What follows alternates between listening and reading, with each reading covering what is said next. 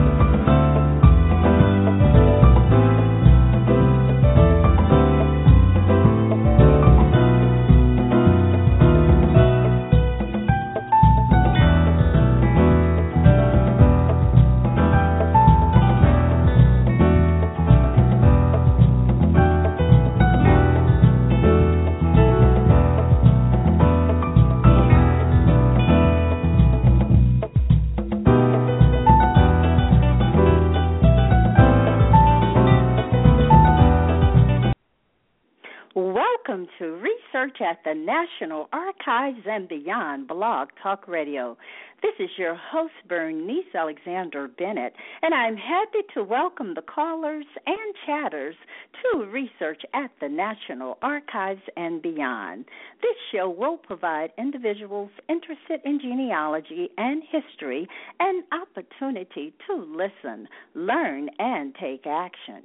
If you have logged in as a guest and you wish to participate in the chat, and I do see guests in the chat room, please sign in through your Facebook account or Blog Talk Radio.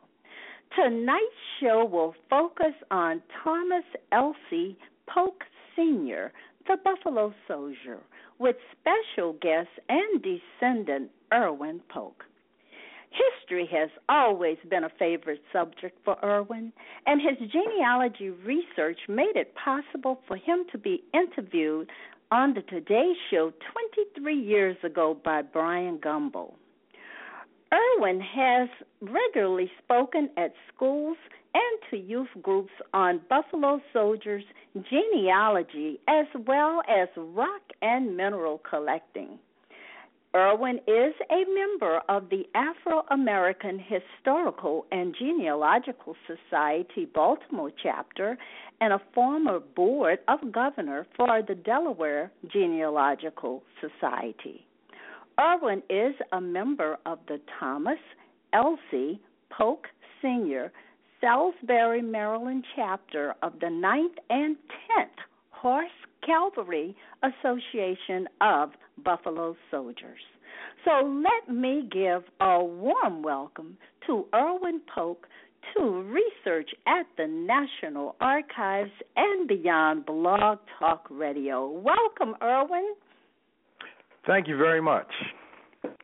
Thank you. Well, well, I am certainly looking forward to listening to you tell the story tonight. You know, I was telling you we talk so much about research and genealogy, but there's always a story that comes out of that digging. Wouldn't you say that? Yes, I would. Yes. There is always a story. And a good genealogist always has a story to tell.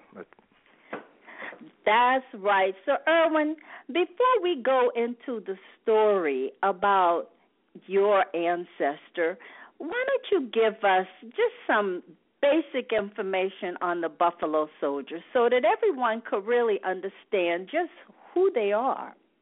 Okay. Um, well, Buffalo Soldiers um, began after the Civil War ended. The Civil War ended in 1865, and in July of 1866, the United States Congress voted on Bill number 138 to allow blacks to join the U.S. Army.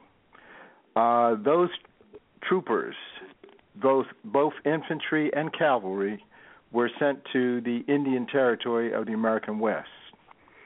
Uh, the Native Americans gave and named the black soldiers, uh, buffalo soldiers, because with their hair growing long, they're wearing buffalo hide coats. Uh, they look like buffaloes. Dark skinned face. It for the Indian, it was uh, something that they hadn't seen before, and um, that's what they look like. They also were very. Uh, it was a badge of honor, so to speak, because the Indian regarded the buffalo as one of the great animals of the Western Plains, and being a buffalo soldier to the Indian meant you had a tenacious battle, um, which the Buffalo Soldiers would often prove in battle that they were tenacious fighters, and they were uh, strong, and that's how they uh, got their name as to being Buffalo Sol- the nickname Buffalo Soldiers. The Buffalo Soldiers, as I indicated, started out with infantry and cavalry. There were four infantry units, regiments uh, organized, and that was later in 1868 dropped down to about two infantry units, and those were the 24th and 25th Infantry. The cavalry units began as 9th Regiment and 10th Regiment. The 9th Regiment began in uh, Louisiana. The 10th Regiment Cavalry began in uh, Leavenworth, Kansas. And those two units made up 20% of all the cavalry forces in the West. There were also um, scout units, which uh, Native Americans were allowed to uh, be a part of, and they helped uh, to find other uh, warring Native Americans and helped with uh, road searching and mapping. Uh, the Buffalo Soldiers were not always charging into battle. Uh, their primary duties were to protect the towns and settlers. Uh, peaceful Indians could count on them for protection. Wagon trains and stagecoaches. Uh, there is a picture which Wells Fargo Bank has in their archives of a stagecoach with a complement of about seven or eight uh, infantrymen sitting upon the uh, top of the stagecoach, guarding the stagecoach as it went through what might have been hostile territory. Uh, they learned to build roads. Uh, the Ninth Cavalry in um, Fort Sill, Oklahoma, had to build their own uh, uh, barracks as to you know a place for them to live. They put up tele- telegraph lines and they found watering holes. And they did all of this for a mere $13 a month. Their equipment tended to be a little bit outdated in comparison to their white counterparts. Uh, their horses were usually the horses that the white soldiers had already rode for several years and were giving up as um, they needed to be retired, so they got retired in the Buffalo Soldier unit. And yet, the Buffalo Soldiers had an outstanding battle record. Uh, they would often face uh, Native American uh,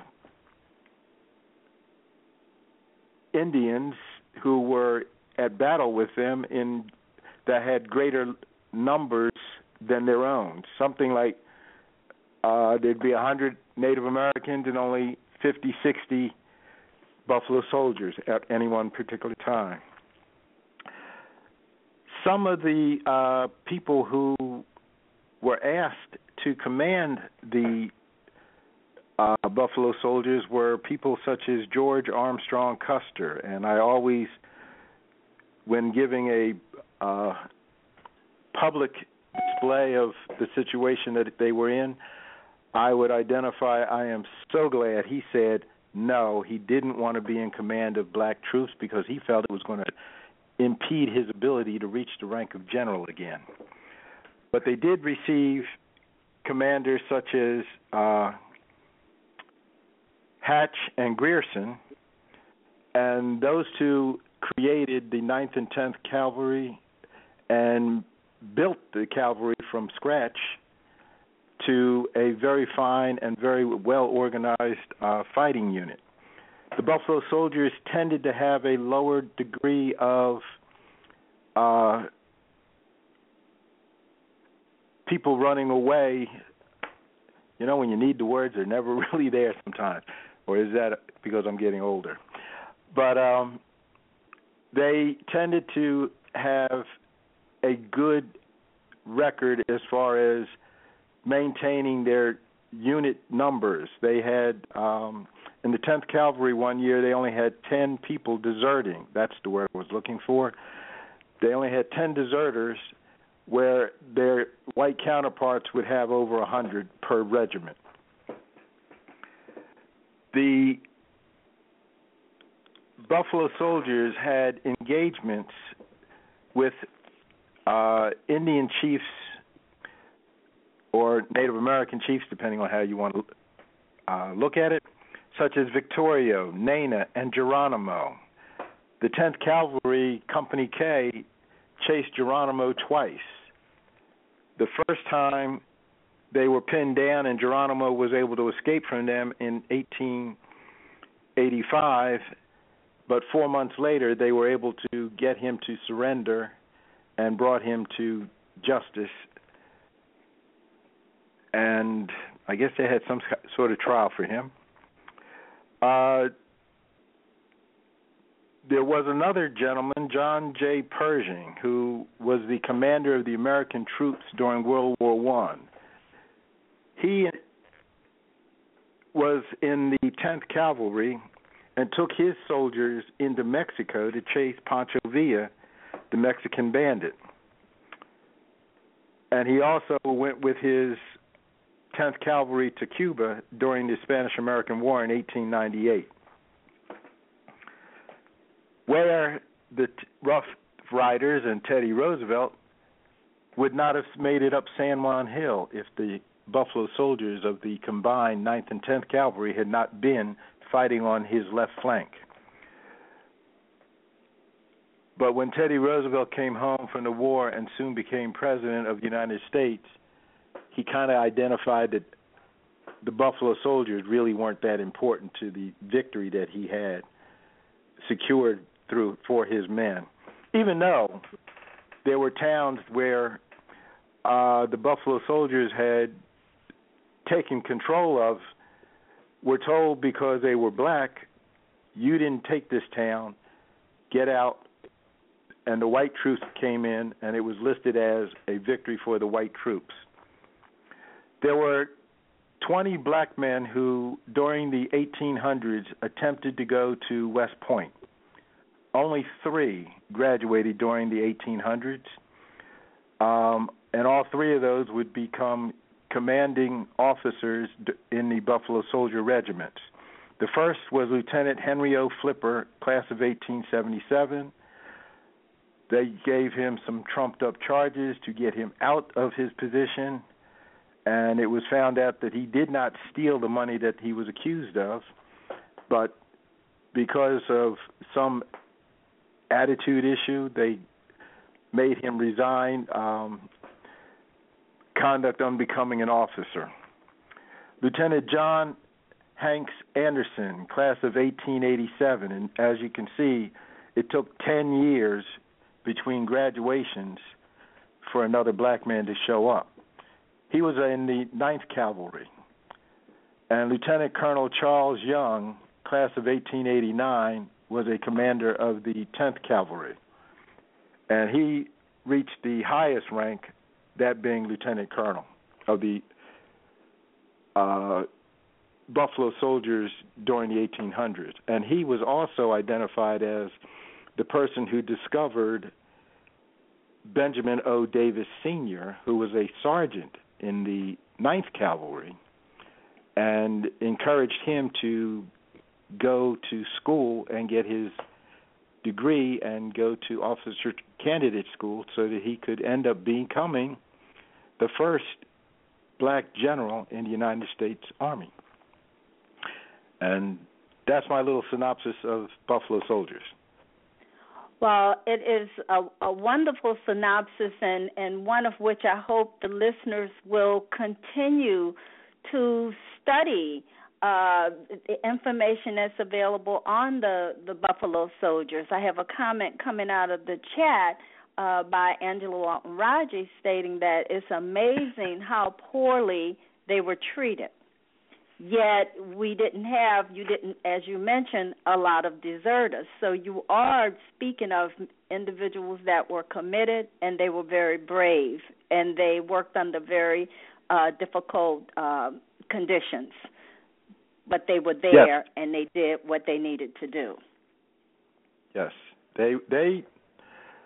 Well, it was kind of a situation where, um, and I've in the several books that I have read about this topic of buffalo soldiers, uh, they had indicated that you're working in a farm area. Uh, you one may not have been able to find a job after the Civil War had ended, and thirteen dollars a month was probably more money than most people were able to make working mm-hmm. the farms. So it made it mm-hmm. easy for them to transition into that. Plus, they were used to working hard. Right. Well, there's and, a question coming out of the chat. Yes. Are the pension files of the Buffalo Soldiers easily obtained? From um, the National Archives, you know, we can get the U.S. colored troop pension files, but have you had uh, difficulty getting files on the Buffalo Soldiers? I will say that my little sister is diligent and did obtain such documents for us because uh, my father did indicate that his grandfather did earn a pension and bought uh, a couple vehicles back in the 1930s and 40s. Well, he died in 1940, so during the 1930s, he bought a couple used automobiles with his pension. But yes, my sister was able to get that, and it's ancestry.com. I think I've pulled it up a couple times because I, I what I had, I was able to see on Ancestry later on uh, with the advancements they have. The, the trick is to know the name of the soldier you're looking for, and things just pop up. We have a lot of information about Thomas. Um, I have his uh, enlistment papers from 1882 uh, and declaration of recruit, uh, consent in case of minor, which he didn't have to fill out, the register of enlistments for the state of Maryland where he um, enlisted, his 1887 enlistment papers, and all the documents from there, plus um, somebody wrote something in um, by hand, but it does identify that he was a member of the United States Cavalry. Uh, statement of service reference slip. So that would probably be what they used to identify that he was eligible for a pension. Right. And we have a guest in the chat room, and uh, it's Jones, uh, 98, and Jones is stating, I have an ancestor that was in the Ninth Cavalry, Company L, from 1872 to 1877 during the time of Custer. And uh, we also see that Jones states, I have his pension file. So I'm glad to see that we have a, someone in the chat room that has uh, also a family member that was in the Ninth Calvary. So why don't you take us through your story, the story of Thomas Elzey Polk? Okay. Senior. Yes. um, with any good story, you have to start with a beginning, and without parents, Thomas wouldn't have been here. Uh, without grandparents, Thomas wouldn't have been here either. Thomas's father was a James Morris Polk. James was born in 1808. Typically, they called him Morris. Um, the slave owner that owned him was a Nancy Morris, so that's how he uh, got his middle name. Uh, in 1809, Morris, his older sister Sarah, and his mother Mary were freed by the will of this Nancy Morris. Uh, Nancy wrote her will in January of 1809, and by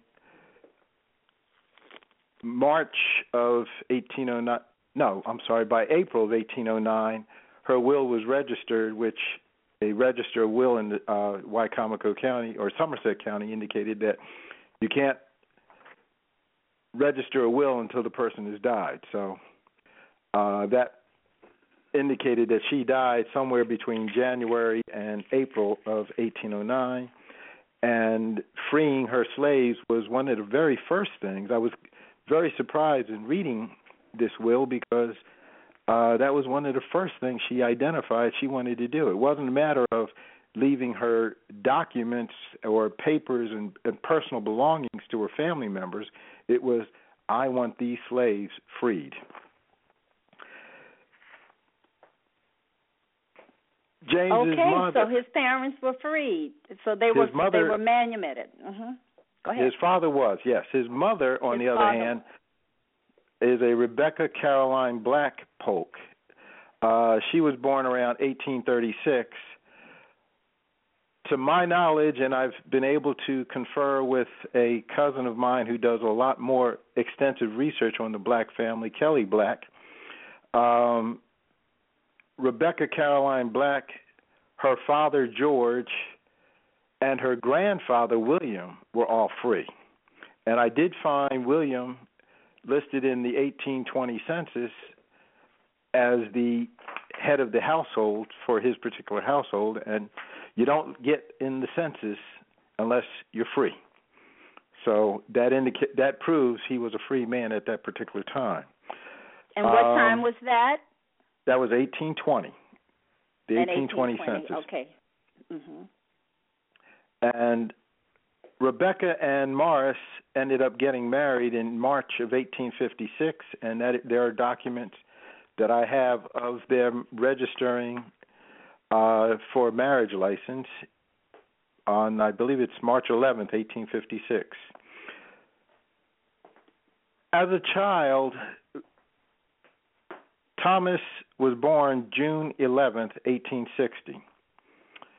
He was the third child born to his parents, Rebecca and Morris, and he is the their eldest son. So he had two older sisters, and uh, well, it, there's total six boys and four girls born to this family because they had ten children all total.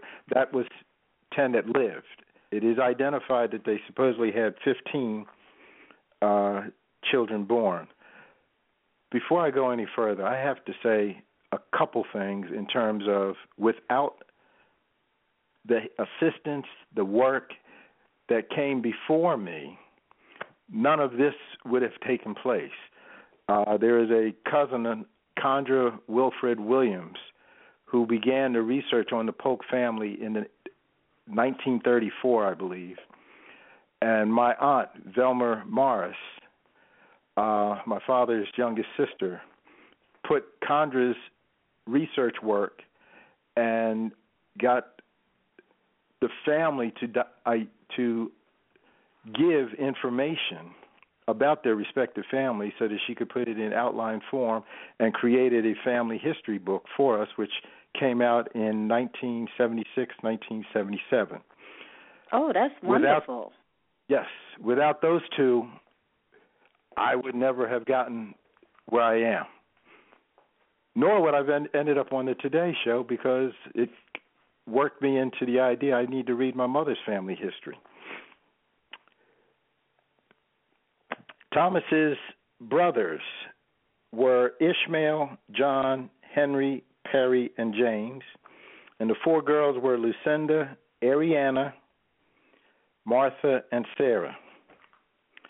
They were all raised in a farming village known as Allen, uh, which is just outside of Salisbury, between the Princess Anne and Salisbury are the two largest uh, towns in that area. Uh, at the time, it was Somerset County. Uh, by 1867, I believe, it changed over and became Wicomico County. Not a Maryland resident, so I don't really have that totally down, but I think I'm, my my dates and times are about accurate. Thomas was not an educated individual. Um, there's, in fact, what I've seen is schools were not required for the African Americans until about 1870. Some of them may have gotten gotten an education, but it wasn't a requirement. And being poor, farming individuals, um, it wasn't important. For Thomas, he had to get out and work.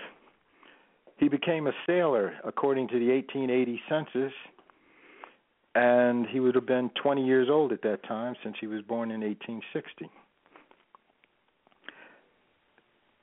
He, in 1900 census, was also listed as being a sailor, which identified that he had stopped, which would have been to become a Buffalo soldier, and then he went back. And I often tell people he didn't exactly know what he wanted to do when he grew up. Couldn't figure out whether he wanted to be on land or on sea. His military career started in March on March 2nd, 1882. As I indicated, I have a copy of his enlistment papers, and he enlisted in the U.S. Army 9th Cavalry Regiment. He would have been assigned to Company C, and at the time of his enlistment, he had to make an X for his name, which goes along with not being educated. Uh, this particular enlistment ended March 1st, 1887. During that enlistment period, though, we do have two letters which Thomas wrote to his father. And uh, the first one, I believe, would have been written in 1883 and the second one in 1885. The letter written in 1883 was signed by someone else uh, writing for Thomas. So Thomas, by 1883, did not have the ability to read and write on his own. And I have to admit, the two gentlemen together still would have lost the spelling bee to most current day uh, elementary students. But uh, well, you know, I'm curious. What what did he write? What did he? What was the letter about? As simply, it was a simple. Um, how are you? I am fine. If anybody's asking for me, I am over here in the Indian Territory, and it was just that simple. He also got a little upset about the fact that his uh, sister Lucinda who was married to a gentleman from Baltimore, uh, William Burke with an E at the end, and he was very happy actually that she finally figured out that she needed to leave him because he was no account anyway. okay, but, so he put that in the letter. Oh yes, that that that was in the letter. Mm-hmm. Um, and they lived in Baltimore City uh, on Dallas Street. Yes, I saw them in the, like the 1880 census. That's where they were. And by 1885, she and that uh, William Burke had already split up, and um, she was, I believe, back in Salisbury, but I, I haven't found her since. But I'm still looking. His enlistment ended March 1st, 1887. Somehow, some way, he had the great idea to go back and reenlist in, on September 6, 1887.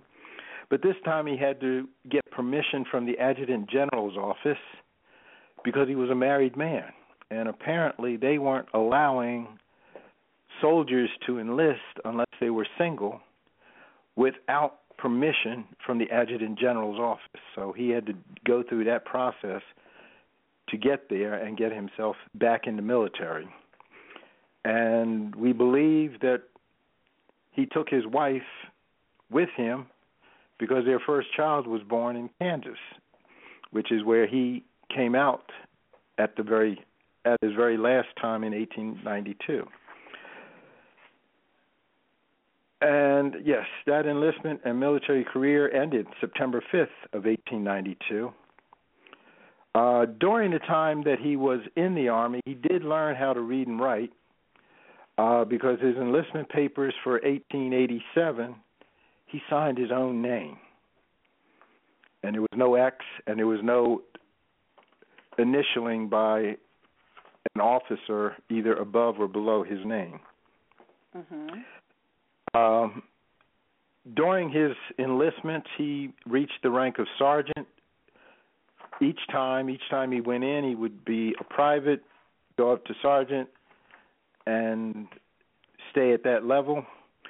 Um, and to reach the rank of sergeant, I've heard you had to be able to read and write because there were reports you had to complete. And in order to be hold that rank, you got to com- be able to com- complete the report. So it was necessary for him to um, be able to read and write, which he had a rudimentary reading and writing ability. Uh, he was given charge of property of the other troops.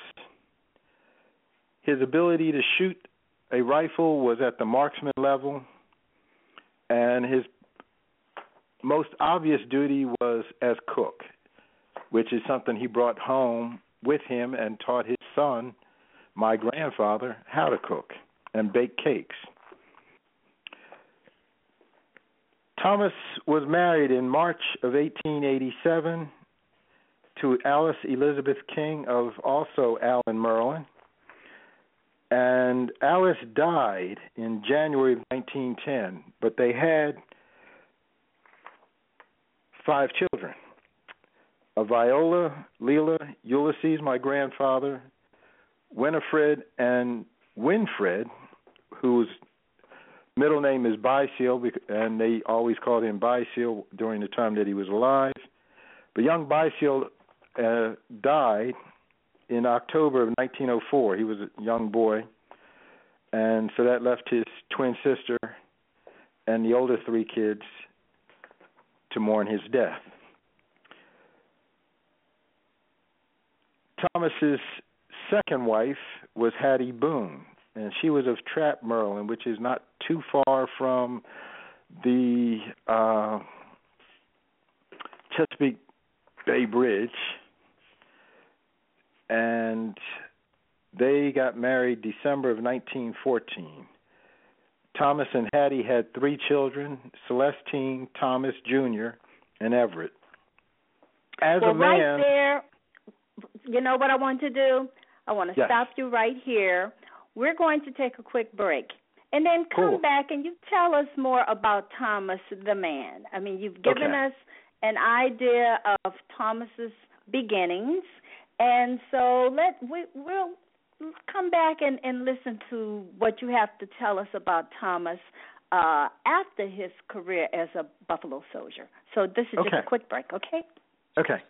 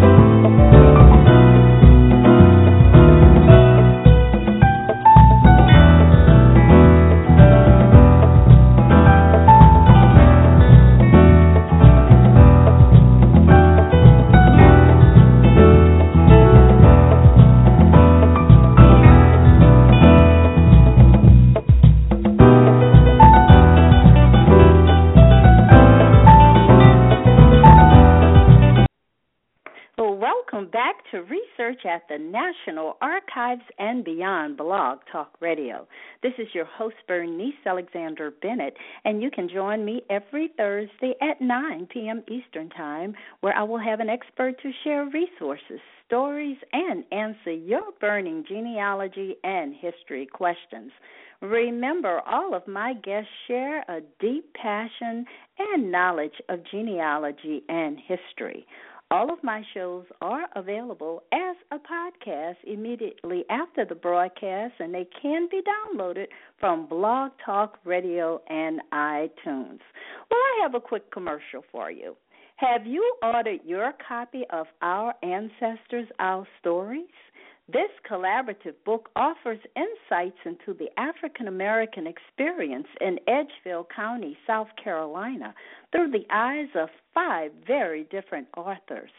These family historians and storytellers have come together to share their stories to inspire and encourage others and to keep alive the memories of their ancestors. Order your copy today from www.thememorykeepers.net or from Amazon. And please read my story, Searching for My South Carolina Kin. You have been listening to Erwin Polk share his research and family story about Thomas Elzey Polk Sr., a Buffalo soldier. And just as we stopped, you were getting ready to tell us more about Thomas the Man. So please continue, Erwin, by sharing with us what you learned about your great grandfather. Thank you.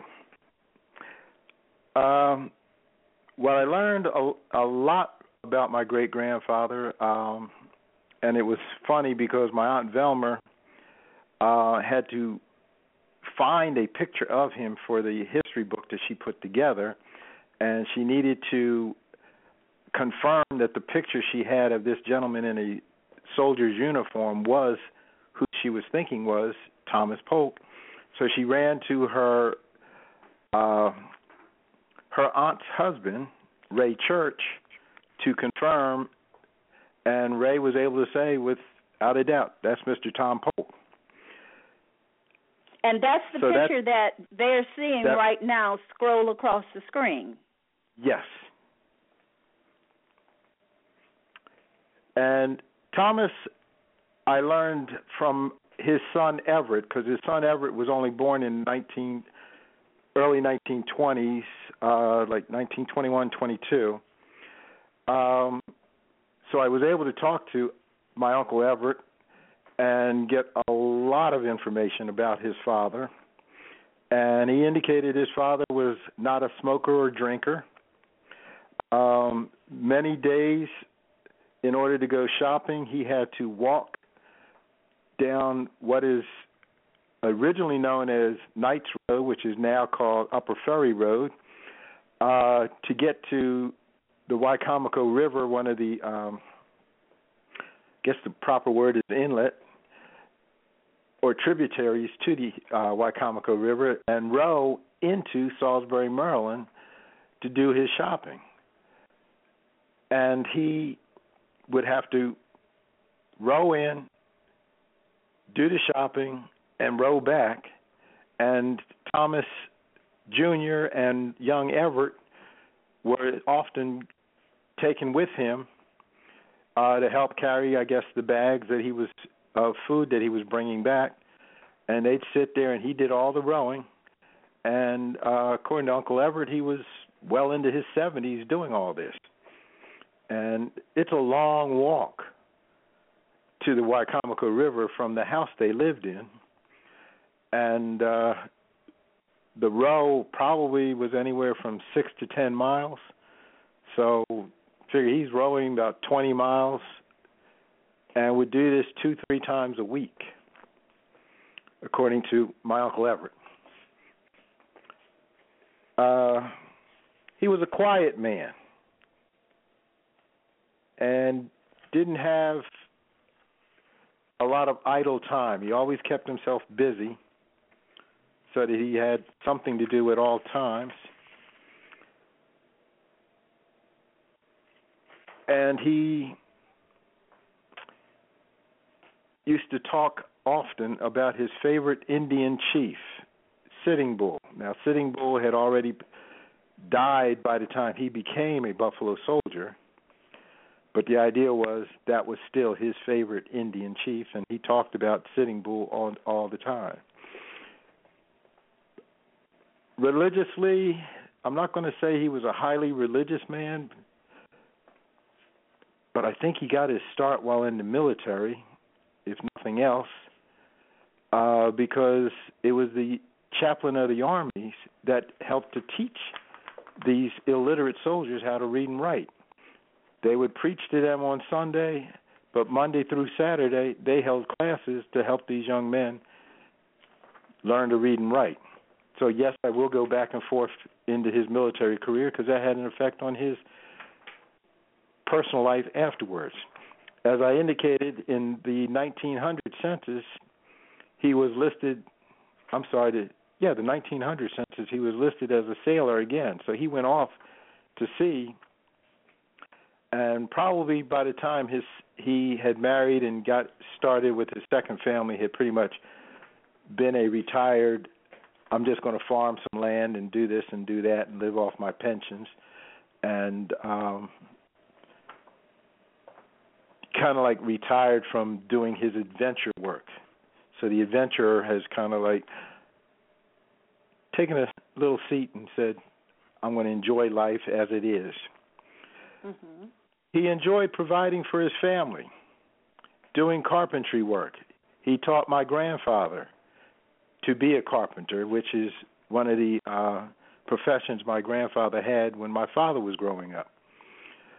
Farming and cooking for the family. Uh, Uncle Everett indicated that the night Thomas died, he fixed the family dinner and died in his sleep peacefully. But in May of 1898, now this point on is my speculation as to what may have happened because we have some items and we can't exactly identify this shotgun was not we have a copy of a shotgun and a sword. Now the sword we can pretty much identify that was military issue. But the shotgun is not a military issued item. And in May of 1898, there was a lynching of a Garfield King. Well, Thomas's first wife was an Alice King. And she was still alive, and she was pregnant with the two twins. And Garfield did something a little dumb. He got in a scuffle with a young white boy who was uh Garfield was 18 and this white boy was about 22 and the store owner told him to take it outside and uh somehow some way the white boy got shot didn't rush himself to the hospital though which is kind of like nobody was thinking correctly at that particular time. And he died. This took place on saturday. Tuesday he died. Well garfield was arrested and put in jail. But late Tuesday night, early Wednesday morning, there was a mob that got together and decided we're not going to have any more blacks killing white men. So they broke into the jail, took an axe to the cell where Garfield was in prison. Uh, they hit the one police officer that was on duty at that particular time, took him out, took Garfield out, beat him up a little bit, tried to hang him. I think the rope broke. Said he did it again, and this time it stuck. And then they left his body hanging as they shot roughly a 50 to 75 bullets into his body. Well, the next day, that weekend, all the blacks from Allen, Maryland came into town and purchased all the weapons they could get their hands on. Now, at that particular time, Thomas, in my opinion, would have been the prime person to lead this, organize this. One, he was a former soldier in the military. two, he was because he was a soldier in the military and held rank of sergeant, was accustomed to giving orders and instructing people on how to do things. He was a perfect candidate to organize this crew and go into town and buy these weapons so that they could protect themselves because they had heard the white residents of this mob were interested in coming to Allen and just destroying everybody and eliminating the black community of Allen, uh, hopefully without a fight. Well, they weren't going to go and do that without a fight. And um, my feeling is that Thomas was able to organize this crew. He bought a shotgun, and they were there and available. Fortunately, nothing happened, and nobody went to Allen that at that particular time. And uh, law enforcement was able to get some control of the the region.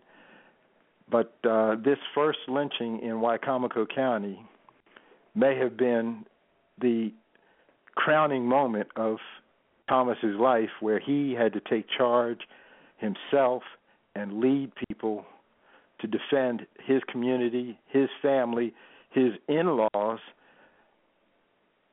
and so forth and so on.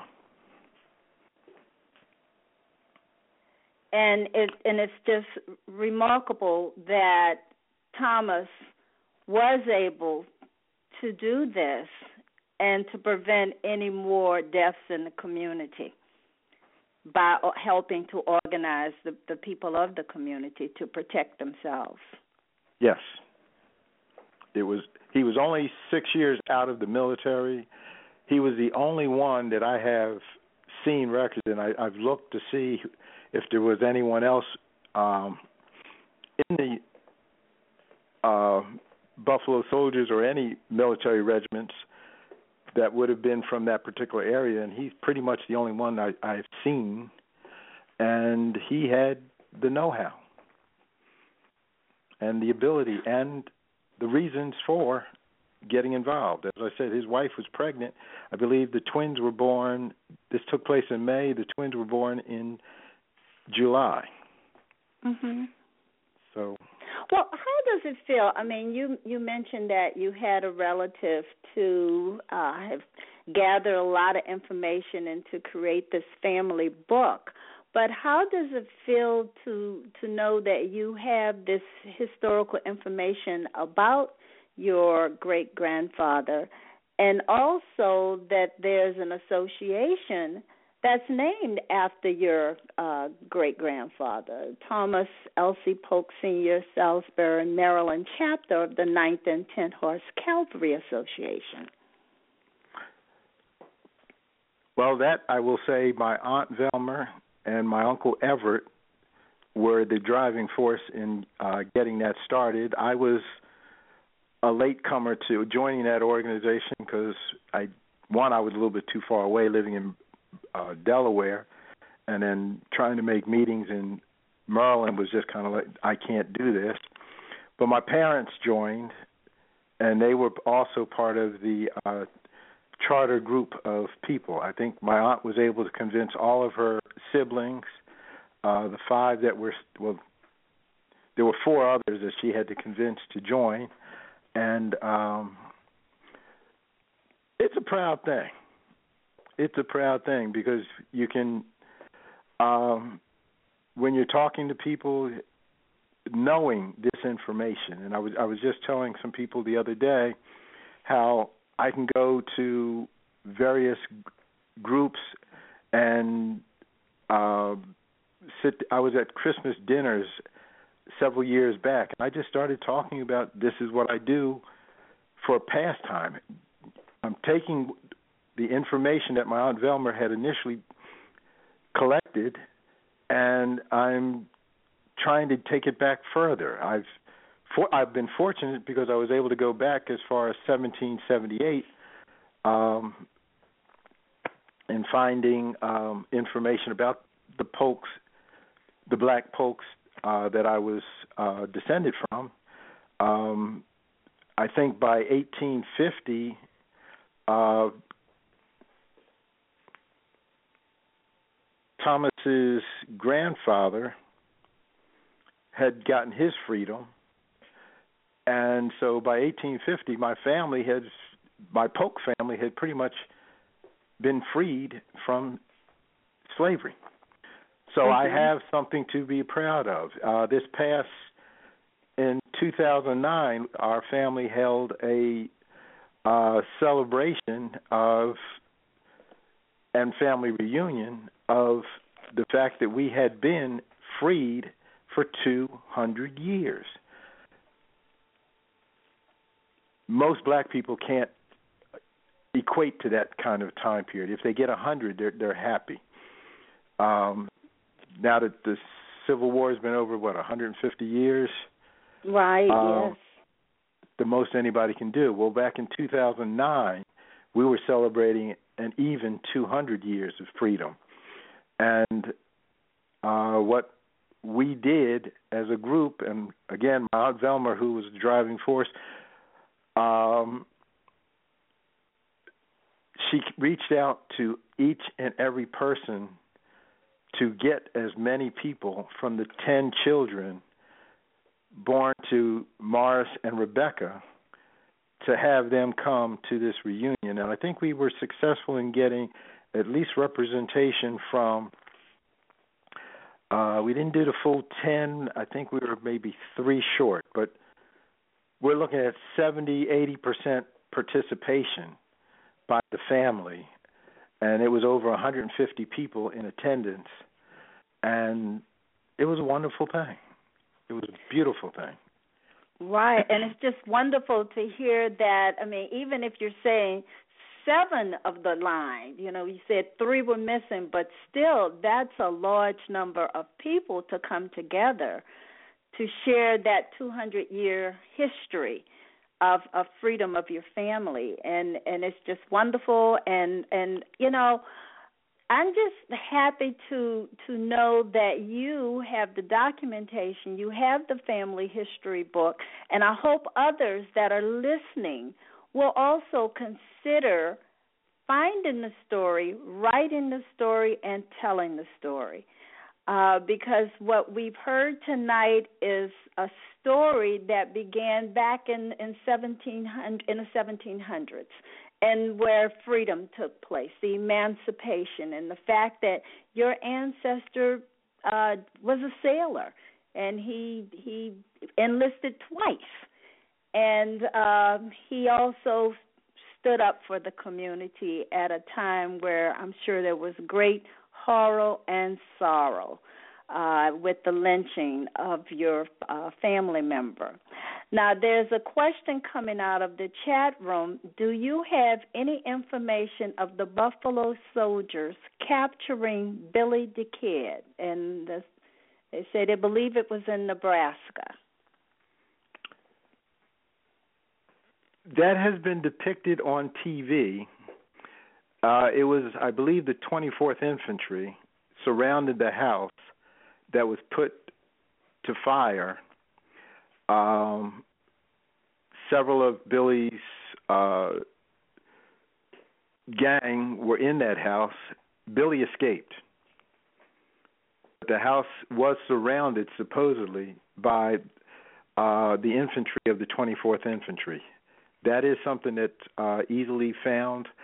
Um, I will say there are several books the two that I tend to carry around, kind of like I do my Im- impression of Charlton Heston with the uh, Ten Commandments, and I raise them one one in each hand, and they're big, heavy.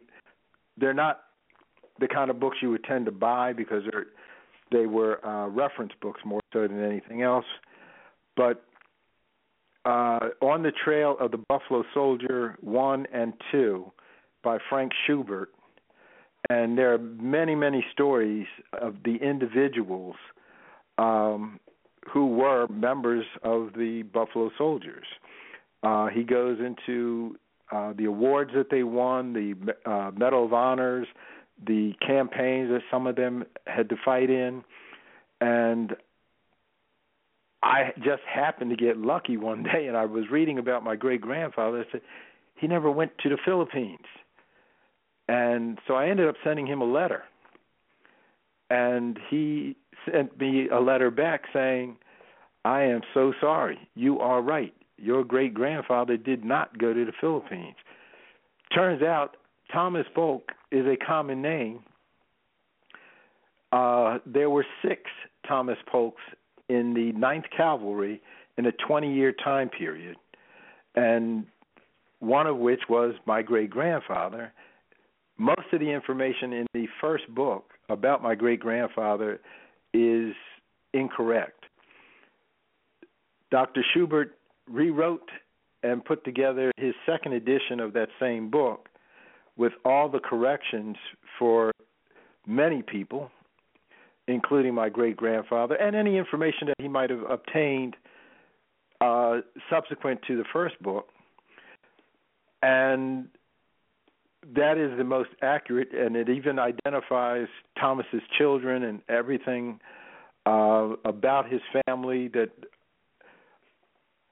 my sister and I were able to give to him. But that's a book that I would say if you can go to your local library, if they have a copy, um, it's worth perusing for the information because it will give you lots of different information about various people who were in the Buffalo Soldiers. Uh, one of which is a gentleman by the name of Theophilus Gould Stewart. Um, I'm going to volunteer him as a one day another topic um, that I might be able to put a little bit together for. But he is related to my mother. He and his older brother wrote about the community that they lived in, which is in Gouldtown, New Jersey, just outside of Bridgeton and it was the book was called Gouldtown, a settlement of ancient date, a very remarkable settlement of ancient date. And he and my great grandfather Thomas were at the same forts in Nebraska at Fort Robinson together. And the two of them, I've heard, start writing by making circles in the air and bringing a circle down onto the paper and continuing from there. And my grandmother, my mother's mother, taught my mother to write like that. So it's kind of like there's a coincidence here. It's possible my great grandfather was stationed with this gentleman, uh, this minister, Theophilus Gould Stewart, who also wrote the family history on my mother's family of Gouldtown in 1913. Yes, right. And thank you so much. I I spoke to you uh, about a month ago, and you told me about Gouldtown, and I did look into the book and found connections to the Cuff family and the Pierce family. And so, thank you so much for recommending that book. And I just have a comment coming out of the chat, I, and this is from uh, TDM Brown. I'm enjoying this program tonight. I see why Erwin's name sounded familiar to me. He is a distant DNA match for me. I'm getting a great local history lesson. My father is from Salisbury. Wow. So, wow, wow, wow. Well, I want to just thank you so much for coming on tonight, Irwin, and sharing uh, this history lesson with us as well as your family story. And uh, do you have any closing remarks before we close out the show tonight? Ah, thousands of them. The hard part, the, the the most important is do the research. It is well worth it. You may not have the time, but if you take an hour a day on one weekend, what I used to do, the best time for me to do my genealogical research on my birthday. I went off, I left and went away and I would go to the National Archives, to Philadelphia, to Baltimore, to uh Princess Anne Maryland, and I would do my research and that was the most beneficial thing that I've ever done. Do the research. It's well worth it. Make the time. Make the time. Okay, everyone, make the time. So I just want to say thank you so much. Uh, good evening, everyone. Thank you for joining the show. And remember, everybody, your ancestors left footprints. Therefore, you should follow the clues that are presented to you through oral history, family records, and research at the National Archives and beyond. Now, you can continue this discussion on the research at the National Archives and beyond and at Virginius.com Facebook pages. And also remember to listen to the African Roots podcast with Angela Walton Raji on Friday. Thank you so much for joining research at the National Archives and Beyond Blog Talk Radio Show. This show is sponsored by your host, me. Hey, Bernice Beebe's Genealogy Research and Educational Services, LLC. And if you're interested in having any records pulled from the National Archives, please give me a call. My website is www.jeanniebroots.com, and I look forward to you joining me next Thursday. This is your host, Bernice Alexander Bennett. Good night, everyone. Good night, Erwin. Good night. Thank you.